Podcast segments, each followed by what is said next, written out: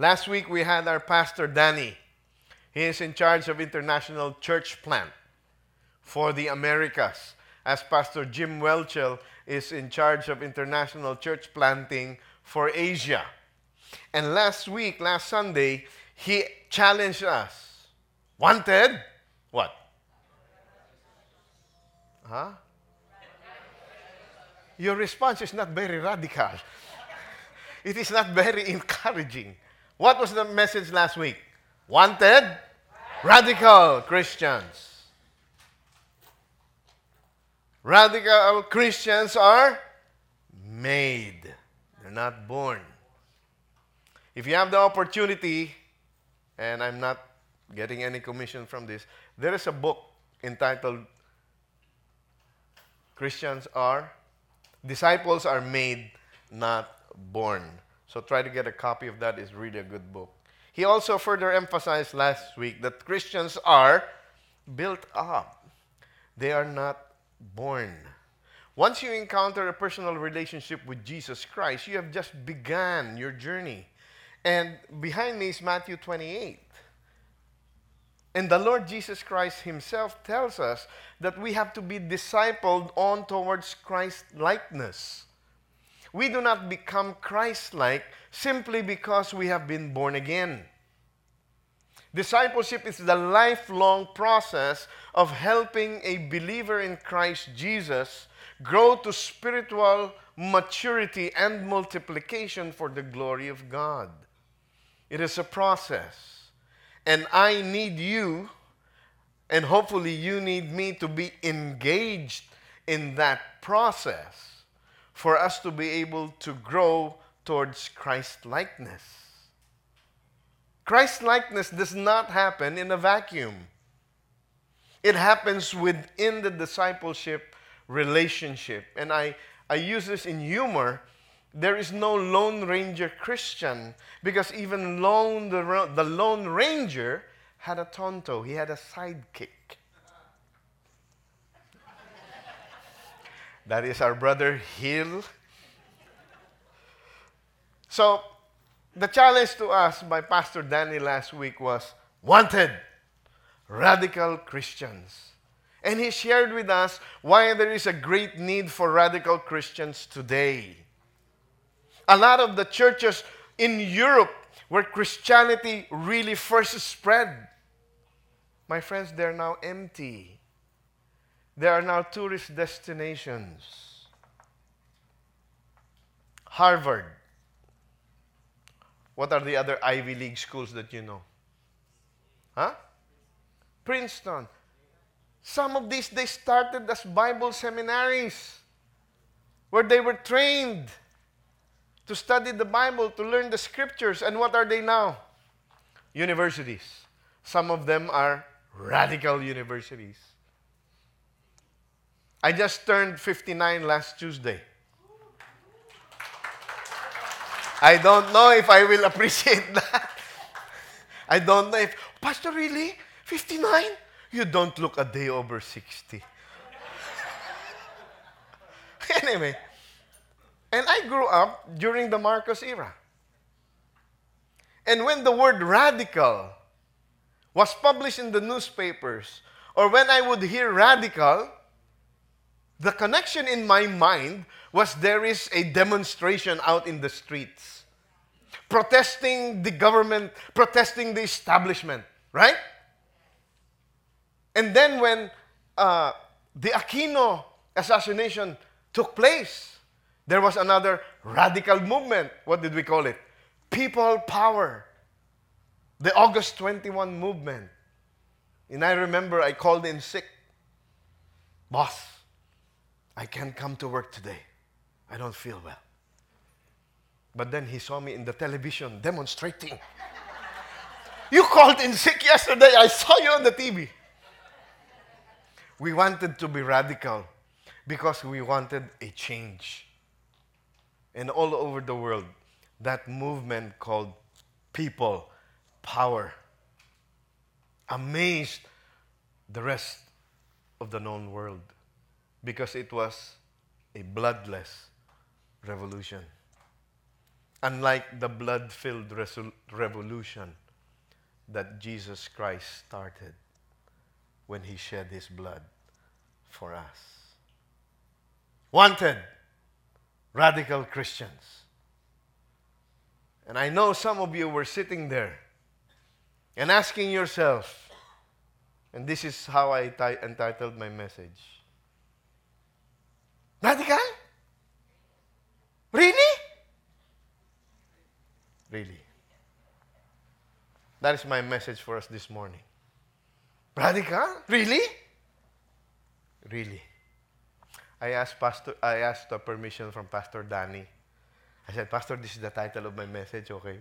Don't think that I am reversing your message, okay? My challenge is this. Radical? Really? Really. And the passage for us this morning is found in Luke chapter 19, reading from verse 1 to 10. He entered Jericho and was passing through. And there was a man by the name of Zacchaeus. He was a chief tax collector and he was rich. Zacchaeus was trying to see who Jesus was and was unable because of the crowd, for he was small in stature. So he ran on ahead and climbed up into a sycamore tree in order to see him, for he was about to pass through that way.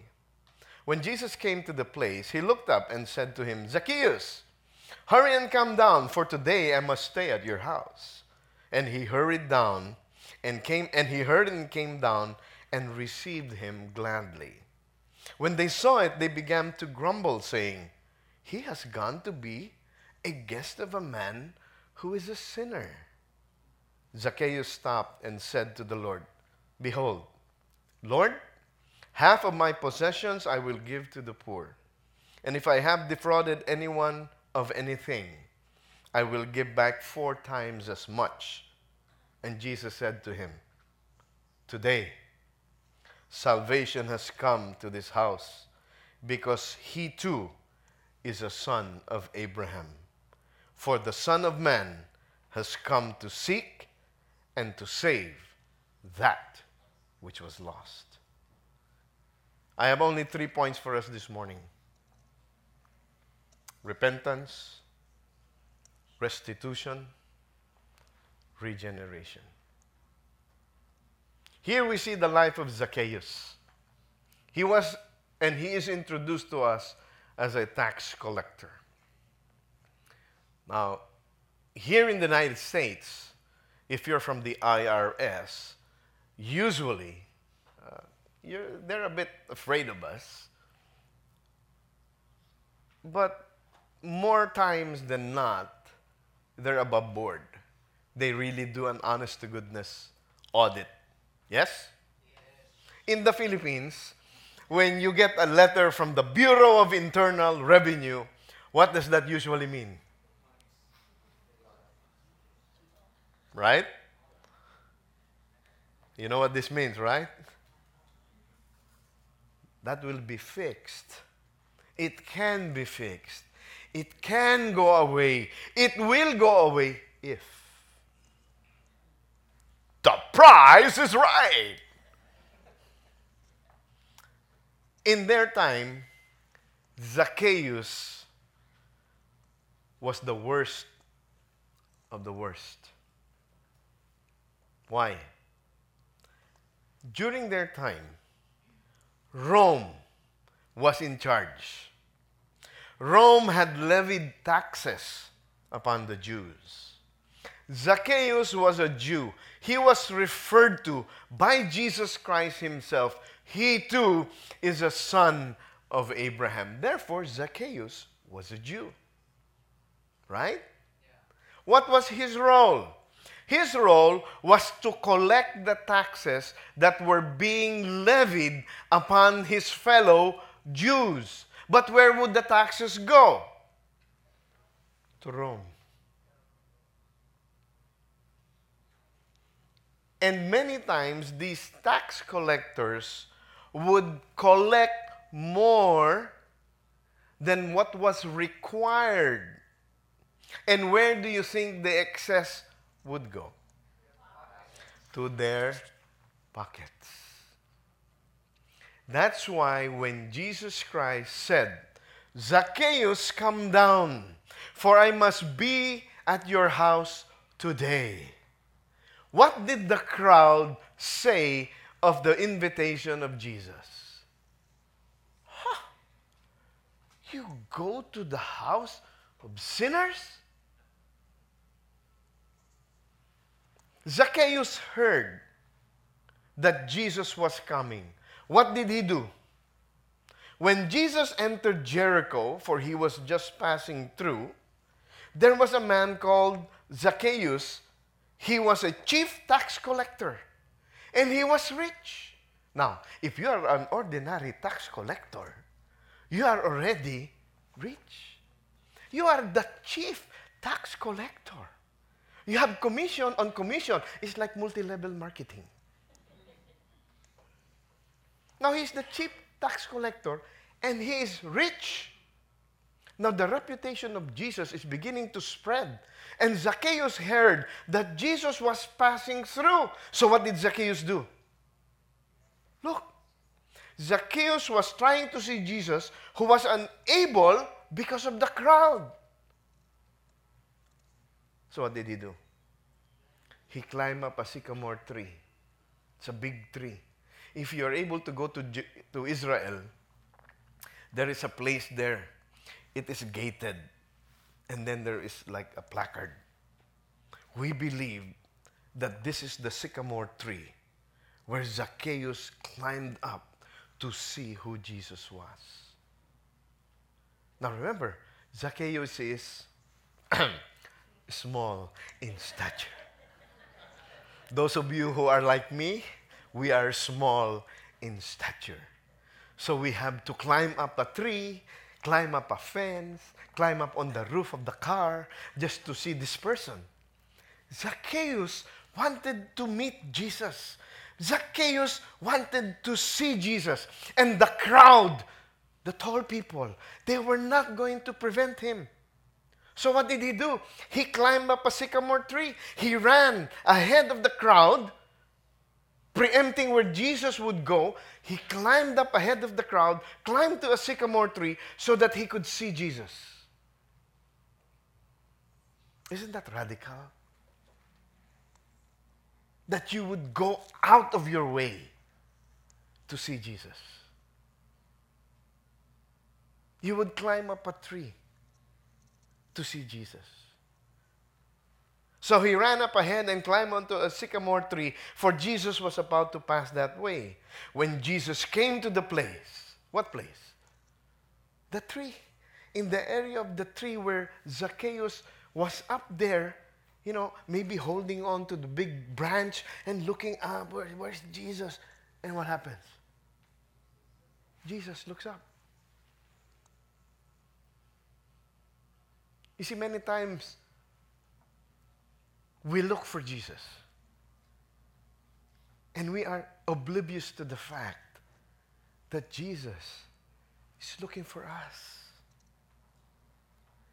The Old Testament tells us that the eyes of the Lord go through and fro through all the earth to strongly support those whose hearts are fully His.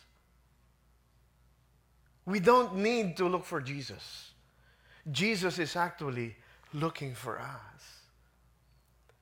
So when Jesus came to that place and the sycamore tree was there and Zacchaeus was up on the sycamore tree, Jesus stops. Picture it in your mind. And everyone who was following Jesus likewise stopped. And Jesus looked up. Zacchaeus! They were not introduced. Jesus knew the name of this person up on the tree. Jesus knows your name individually. Zacchaeus, hurry and come down, for today I must stay at your house.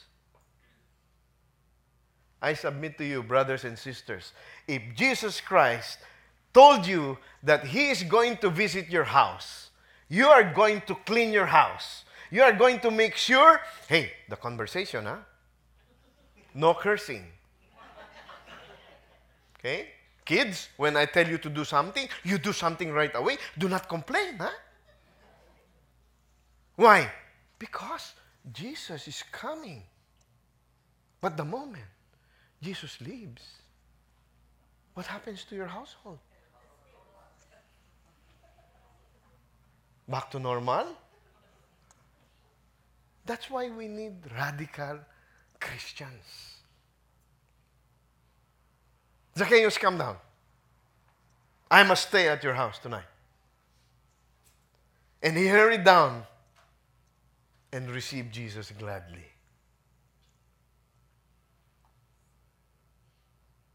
Jesus called him by name. Come, I must stay at your house.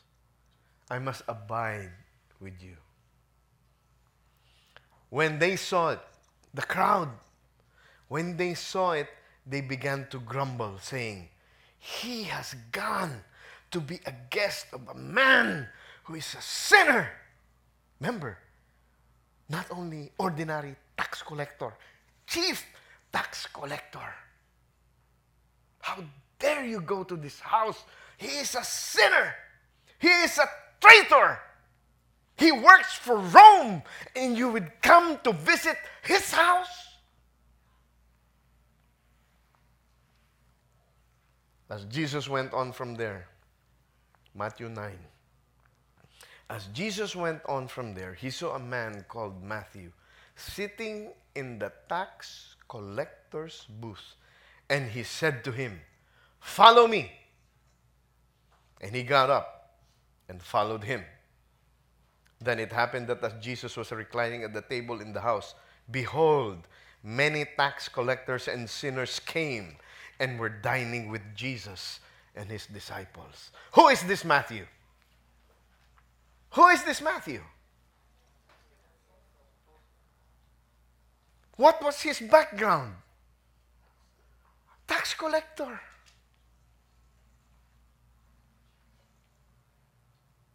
When you first open your New Testament, what is the first book? Matthew. I, I'm not going to read this Matthew. You tax collector. Matthew was called from his position. He was sitting in the tax collector's booth. Come, follow me. What is a disciple? A disciple is a follower of Jesus Christ. Come, follow me. And Matthew followed. And as a result of that, the other tax collectors and other sinners came to be with Jesus. But the crowd, remember in Luke, the crowd was, why? Well, Matthew answers us. When the Pharisees saw this, they said to the disciples, Why is your teacher eating with tax collectors and sinners? But when Jesus heard this, he said, Is it not those, is it not those who are healthy who need a physician, but those who are sick? But go and learn that what this means. I desire compassion and not sacrifice, for I did not come to call the righteous, but sinners. Let me ask you, why do you go to the doctor? Oh, because you know uh, the, the air conditioner is very cold. Uh, the the secretary is very accommodating. Is that why you go to the doctor? You don't go to the doctor because you're healthy. You go to the doctor because you are sick. Right? That's what Jesus Christ explained. Is it not the sick that need a healer? Is it not the sinners who need a Savior? I have come to seek and save the lost. And my friends, until you and I realize that we are lost because of our sin, we will have no need for a Savior. You will feel entitled. Oh, you, you really should have saved me. But if you and I realize that apart from what Jesus Christ did on the cross, I am lost, and I could be lost for all eternity, then this cross will mean so much more to you. Like the song that we sang. I have decided to follow Jesus. No turning back, no turning back. The cross before me, the world behind me. No turning back, no turning back. Radical? Really? Really. We really need to be radical. Jesus Christ came to Zacchaeus' house. That was a radical move. The people knew who Zacchaeus was.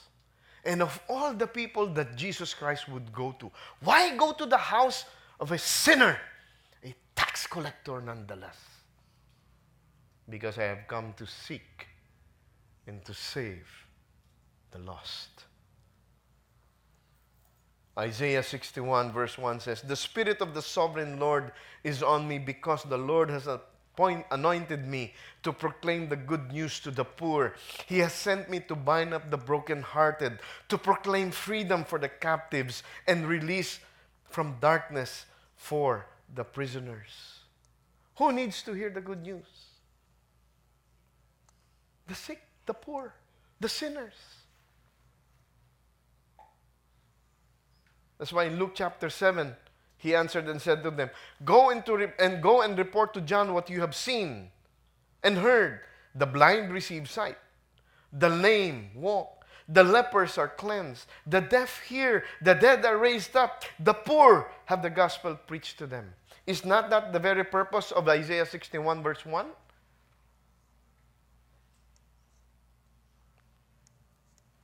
Jesus brought the gospel to all kinds of people the righteous and the unrighteous. But he went to the poor, he sat with sinners, and the people around him scoffed at it because they didn't understand. They were self righteous. Repentance. In the Synoptic Gospels, it means metanoia indicating a turning away from sin.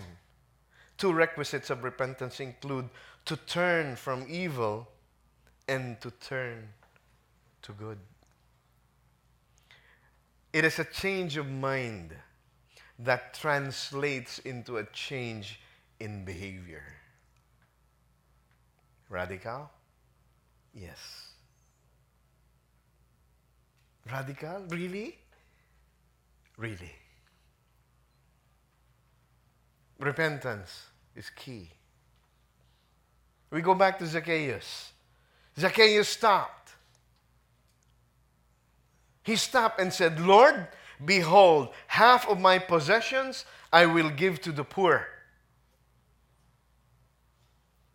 And if I have defrauded anyone of anything, I will give back four times as much. And Jesus said, Today, Today, salvation has come to this house because he too is a son of Abraham. For the Son of Man has come to seek and to save that which was lost. Zacchaeus encountered Jesus. And he had the change of heart. There was repentance in him. And then he said, half of my possessions I will give to the poor. And if I have defrauded anyone, what, would he, what did he say? I will give back four times as much. Did Jesus tell him to do this? No. No. It was from within himself as he encountered Jesus Christ that he made this decision. Half of my possessions I will give to the poor. If I defrauded anyone, I will give them four times. I will pay them back four times. Second word I want you to remember restitution. the act of returning what was wrongfully taken or replacing what has been lost or damaged, and the divine restoration of all things to their original order. Now, restitution is not new to the New Testament. The Jews have been trained by it in the Old Testament by which they lived. Let me show you some verses. Exodus 22. If a man steals an ox or a sheep and slaughters it or sells it, he shall pay five oxen for the ox and four sheep for the sheep. You pay more than what you took. Restitution. Exodus 22. If what he stole is actually found alive in his possession, whether an ox or a donkey or a sheep, he shall pay double. Exodus 22 again. If a man gives his neighbor money or goods to keep from him, and it is stolen from the man's house, if the thief is caught, he shall pay double. There is restitution, there is payback. 2 Samuel 12. When then David's anger burned against the man, and he said to Nathan, As the Lord lives, surely the man who has done this deserves to die. He must make restitution for the lamb fourfold, because he did this thing and had no compassion. David did not know. He was talking about whom? Himself. When he stole Bathsheba from Uriah, and when he put Uriah to death, by commanding his commanders, put him in front of the battle, and then withdraw. You the man, Nathan said. Proverbs 6:31. But when he is found, he must repay sevenfold. He must give all the substance of his house.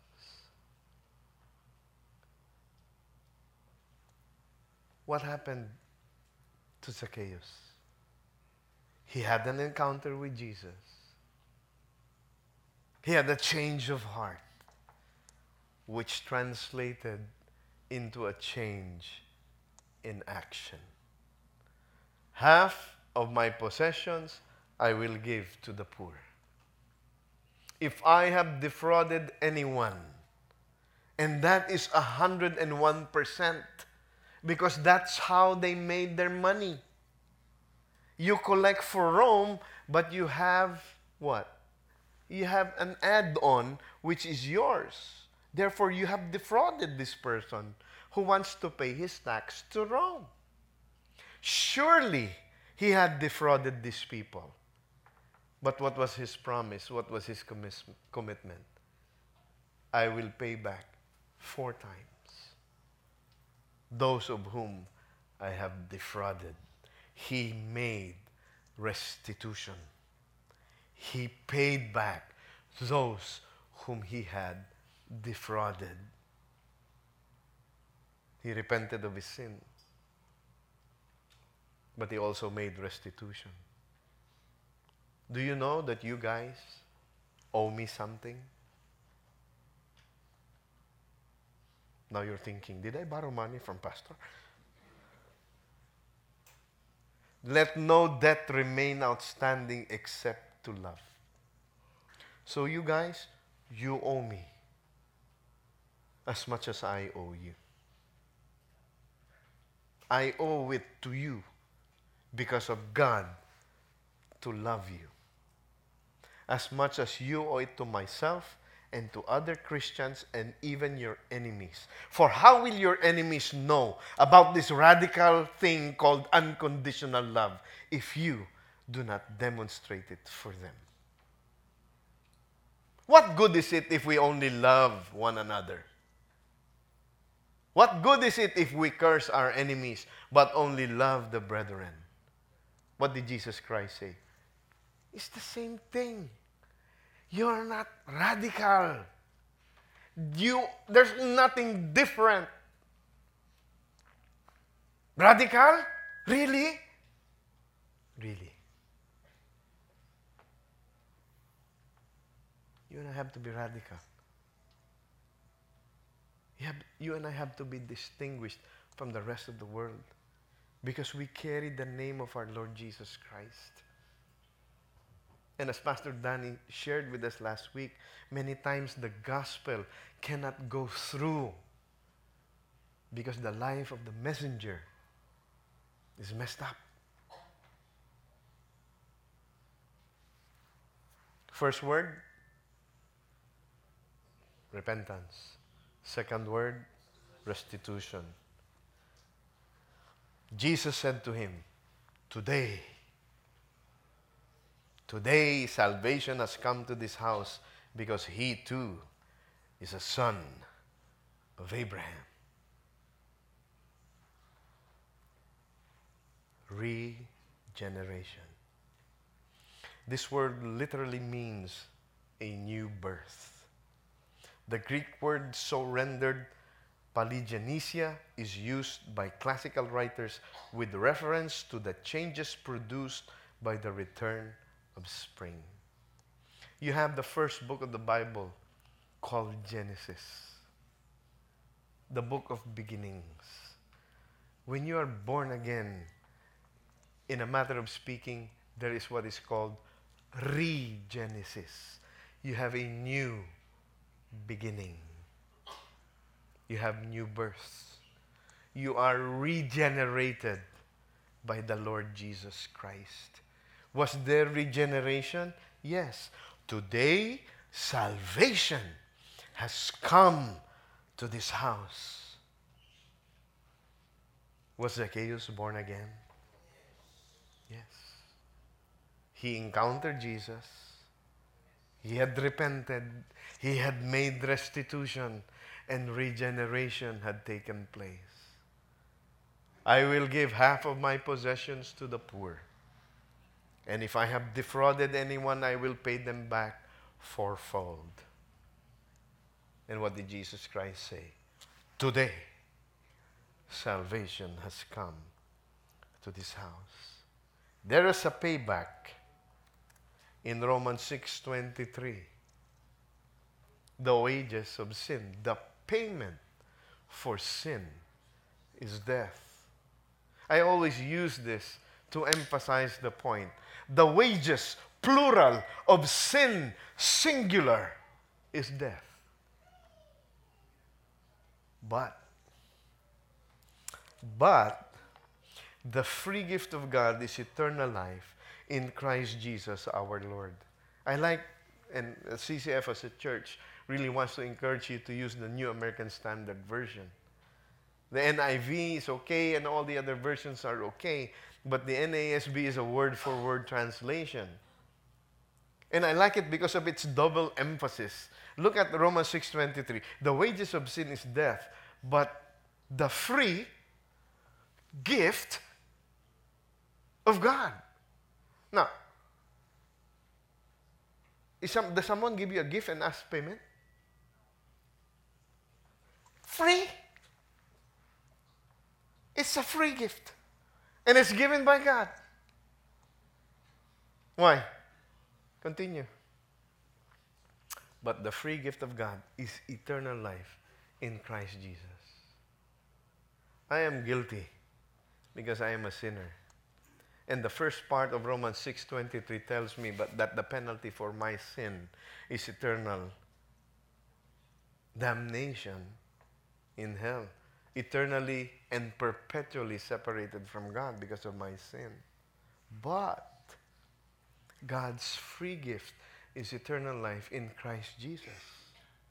But there must be restitution to be made. Because the law is there that if a person sins, there must be a payment of death. There must be a shedding of blood. So what happened in 1 John chapter 2 verse 2? This time I'm using the NIV to make it clearer for us. He is the atoning sacrifice. Atoning means to be to be made peace. It's a peace offering. He is the atoning sacrifice for our sins, not only for our sins, but also for the sins of the world. That's why you know John chapter 3, verse 16, right? For God so loved the world that he gave his only begotten Son, that whomsoever believes in him will not perish, but have eternal life. He, Jesus Christ, is the substitutionary payment, the atoning sacrifice for our sins. Not only for our sins, but for the sins of the whole world. God, in a matter of speaking, paid restitution for our sins through the sacrifice and shed blood of His one and only Son. Why? Because so God loved the world that He gave His one and only begotten Son, that whomsoever put their faith in Him will not perish but have eternal life. Repentance, restitution, regeneration. The putting back into order as if it was in the beginning. So, how did God do that?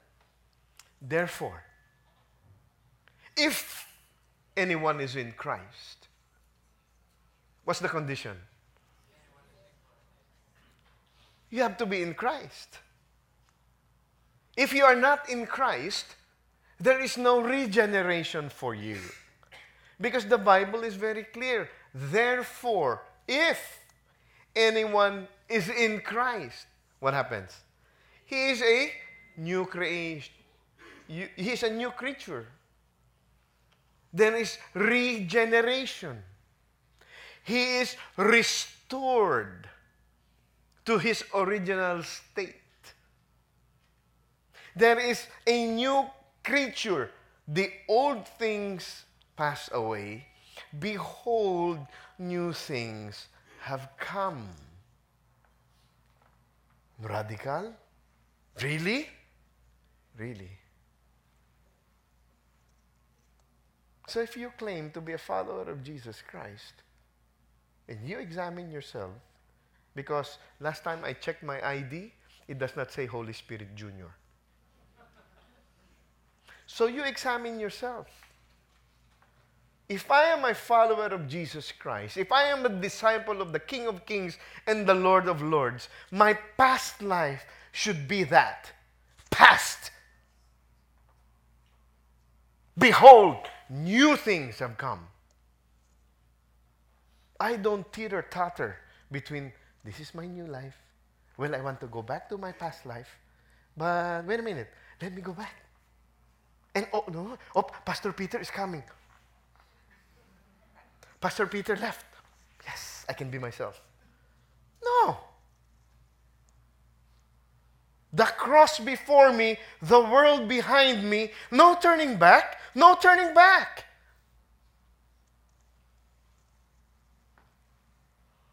We really need to be radical. And that question, radical, really? Really? Because, if, mm, friends, if you're not, you really have to ask yourself Am I just playing around with God and using what Jesus Christ did as a get out of jail free card? Or am I really a committed follower of Jesus Christ. I'm not saying you're perfect because nobody is perfect. But what I'm saying is that you have been radically changed. That your life has taken a 180. And you have your family and your church family to confirm and affirm yes, brother, yes, sister, I know your life before. And if not for God in your life, you could not do what you're doing now. Yes, you have been radically changed by your encounter with the Lord Jesus Christ. You see, what we could not do in regards to our sin, God did it for us. So we can even say that God is a radical God. Look at 2 Corinthians 5:21. He made him, Jesus Christ, who knew no sin to be sin on our behalf. How, why? So that we might become the righteousness of God in Him. If you are in Christ and God looks at you, God looks at you, believe it or else, God looks at you as someone who is righteous. You know why? Because you are, because you are covered with the righteous blood of His Son, Jesus Christ. Jesus Christ shed His blood for you. Mind you, Jesus Christ did not save you just so you can go to heaven. God is all sufficient, all sustaining. He doesn't need your worship and mine. He has angels since eternity past worshiping Him 24 7. So if you and I think that God saved me because I'm so handsome, He cannot afford not for me to be in heaven, my friend, you are mistaken. God saved me to fulfill the Great Commission here on earth to make disciples of every nation, beginning with my own family. Every member a discipler, every family a discipleship or a D group. God did not save me just to add my name to those who are in heaven. When Jesus Christ went back to heaven, he gave them their marching orders. You will be my witnesses to Jerusalem, Judea, Samaria, and even to the ends of the world. God doesn't need me, but God chose to use me to be able to communicate the gospel and to disciple people, to help them be committed followers of the Lord Jesus Christ, whom God predestined to be conformed to the image of His Son. So never think for a moment that you joined a social club with benefits. I'm not going to hell. I'm going to heaven. Yes, that's true. But that's not the purpose why God saved you. God saved you so God could use you to disciple other people. Radical? Really? Really. When the Apostle Paul was evangelized by the Lord Jesus Christ Himself. Paul, Saul, Saul, why do you persecute me? Who, are, who are you, Lord? What was the next question? What would you have me do? Mm. Salvation ends there? Just because you have an encounter with Jesus Christ? Lord, what would you have me do? In Galatians chapter 1, when he gave his testimony, but God, who set me apart from birth, sent me to preach the gospel to the Gentiles. Oh, why did God save Paul? Just so that Paul could go to heaven? God saved the Apostle Paul because God gave Paul his marching orders. I want you to go to the Gentiles, preach the gospel to them, and disciple people. Huh? Pastor in song. I did not see that in the Bible. Who discipled Timothy? Oh, need I say more? Who discipled Titus? Paul. Just to share the gospel is not enough, my friends. We should. But don't stop there. Because, look, go and make disciples of all nations. It did not just say, go and share the gospel. Radical. You know why? God never called us to make converts. God called us, commissioned us to what? Make disciples. Oh, Pastor, I'm making disciples. Really? Yeah, because I'm part of the discipleship group. Uh, are you making disciples? I belong to a discipleship group, Pastor. Are you making disciples? Oh, our discipleship group means twice a week Wednesday and Friday.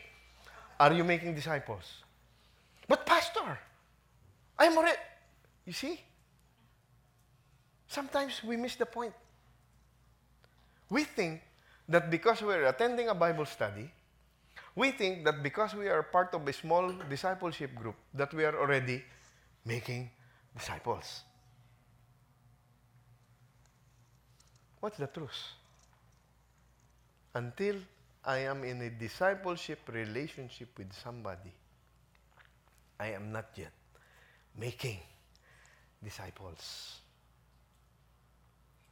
You can be in a church service, you can be in a small group Bible study, but until and unless you are discipling somebody or being discipled by somebody, you are not yet fulfilling the Great Commission. Radical? Really? Really. This cross is a symbol of God's radical love for you and for me. Jesus Christ never committed any sin but he died in your place. If that is not radical, my friends, I do not know what is. Repentance, restitution, regeneration. This morning, we will gather and celebrate the Lord's Supper or the Lord's table. I'm going to be as radical as I can this morning with regards to the Lord's table. If you are not committed to follow Jesus Christ, no matter what, may I encourage you, inhibit yourself. I'm not going to prevent you, but I am encouraging you to inhibit yourself from partaking. Why? Let me share. For I received from the Lord that which I also received, which I also delivered to you, that the Lord Jesus Christ, in the night he was betrayed, took bread. And when he had given thanks, he broke it and said, This is my body which is for you. Do this in remembrance of me. In the same way, he took the cup also after supper, saying, This cup is the new covenant in my blood. Do this as often as you drink it in remembrance of me. So, are we commanded to celebrate the Lord's table, the Lord's Supper? Yes. We are to commemorate it. We don't do it every day, we don't do it every week. Why? Because it might lose its meaning. It will become rote, it will become mechanical, it will become robotic. And why am I challenging you to consider whether you will really partake or not? Is this.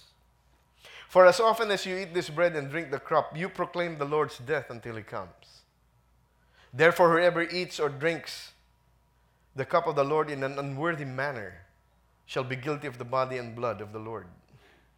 But a man must examine himself, and in so doing, he is to eat of the bread and drink the cup.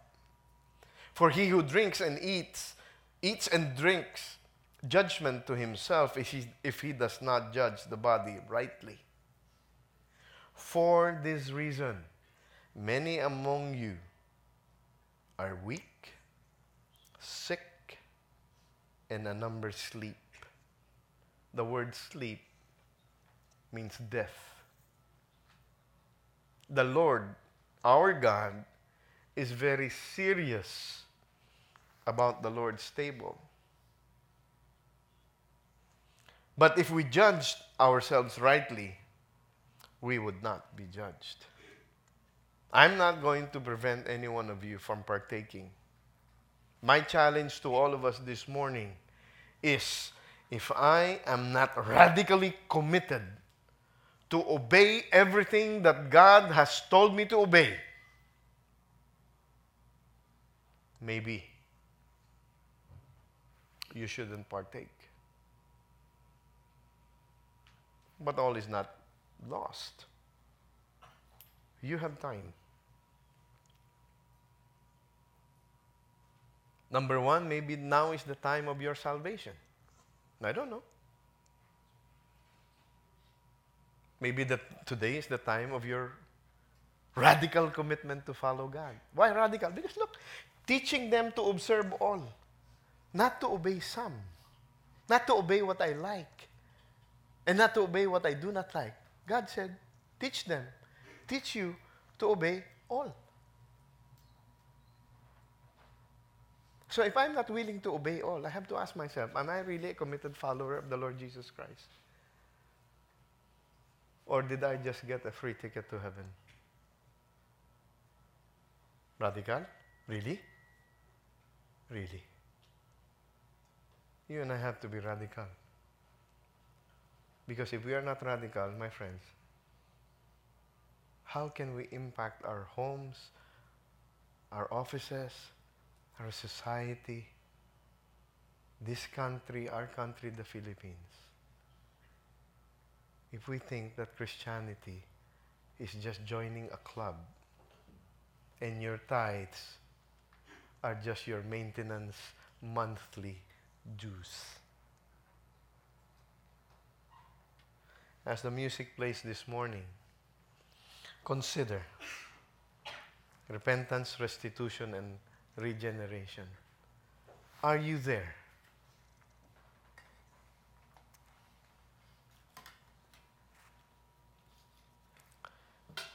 You may come and get the elements. The, the, the, Bible doesn't teach that the elements literally become the body and blood of Jesus Christ. These are just elements representing the bread represents the body of Jesus Christ. The cup of grape juice represents his blood.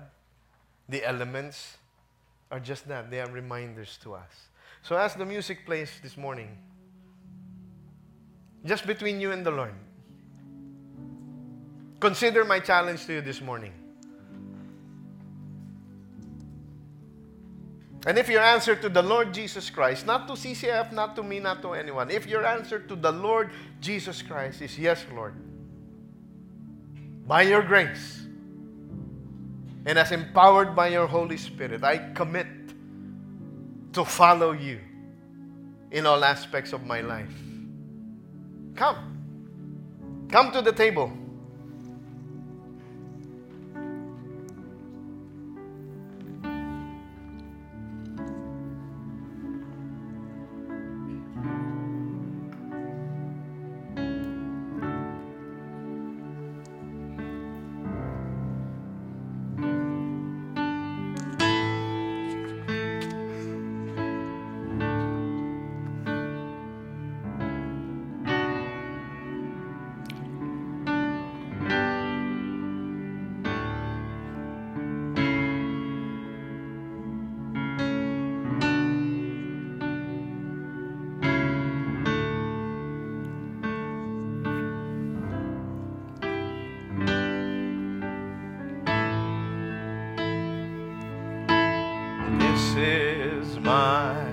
Desire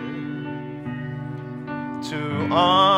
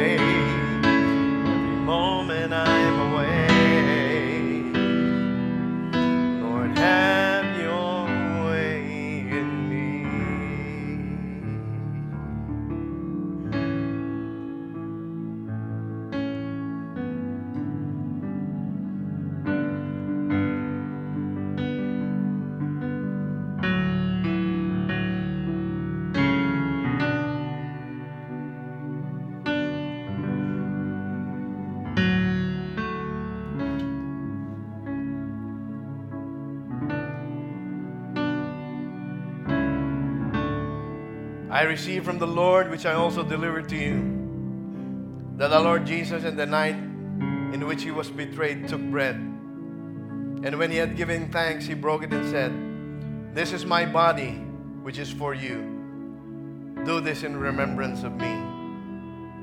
Lord Jesus, we remember that you took all of our sins upon your body on the tree so that we might die to sin and that we might live for righteousness. For by your wounds we have been healed. Thank you, Lord Jesus. We remember you today. Let's partake of the bread.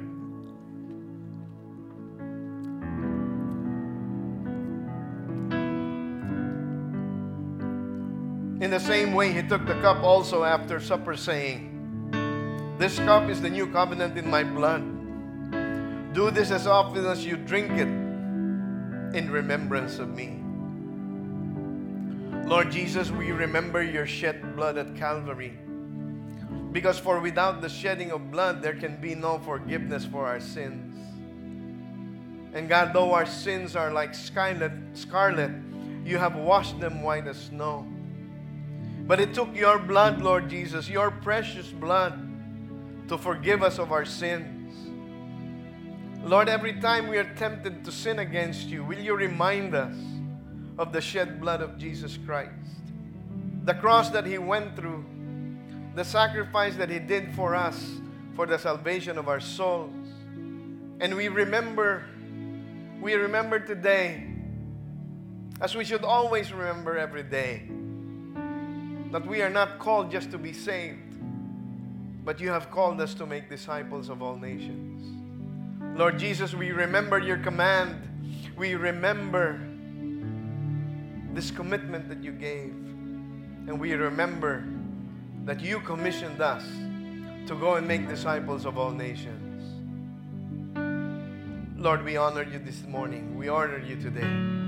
Thank you for your blood. Thank you for your shed blood, oh Lord Jesus. Let's partake together.